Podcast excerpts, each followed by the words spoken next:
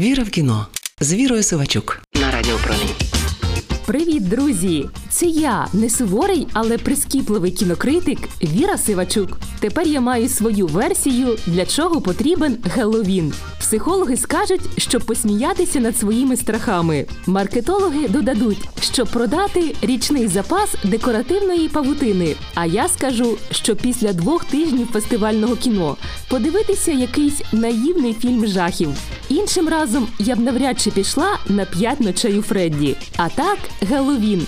І можна дивитися всіляку маячню про живих ляльок у занедбаній піцерії. Можливо, я трохи перебільшую, але головний горор місяця дуже нагадує одну зі страшних байок, які підлітки розповідають на ніч. Хоча насправді це адаптація популярної відеогри. Отож, трилер Жах і містика П'ять Фредді, режисерка Емма Тамі, Сполучені Штати Америки, 2023 рік. Віра в кіно з Вірою Сивачук на Радіо Промінь. Героєві фільму Майку трохи за 20. Через панічні атаки і напади гніву він не затримується на жодній роботі, хоча вона йому дуже потрібна, щоб утримувати молодшу сестру. Злісна родичка погрожує забрати дівчинку через суд, якщо Майк не знайде роботи. Тому хлопець приймає пропозицію, яку відхиляють інші бути нічним охоронцем у зачиненій піцерії у Фредді.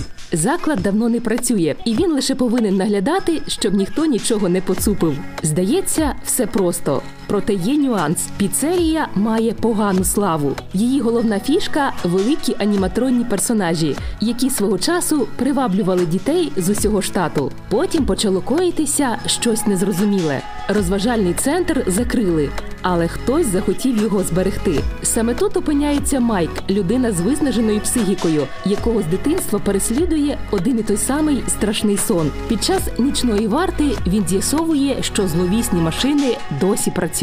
Та можливо, саме тут відгадка його дитячої травми. Віра в кіно з Вірою Сивачук.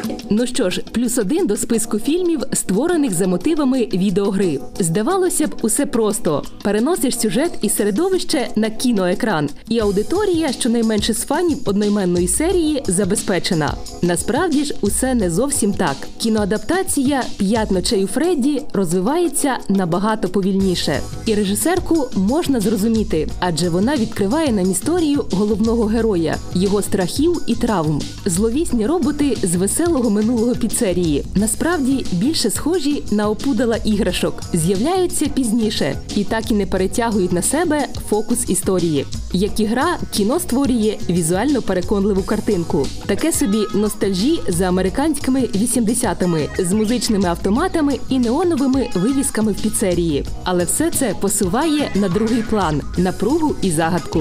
Знаю, що ви спитаєте: усе таки страшно чи ні? Як на мене, у фільмі немає критичного відчуття небезпеки, дивні звуки, світло, яке зникає, телезображення, яке миготить під дією якоїсь сили, ну і самі зловісні іграшки. Все це вже пройдено класикою жанру. П'ятничий у Фредді має рейтинг PG-13, який обмежує насильство на екрані. І як на мене, це добре. А головна складність в іншому: як зробити всерйоз страшною історію, в якій головне зло зловісні манекени з дитячої вистави.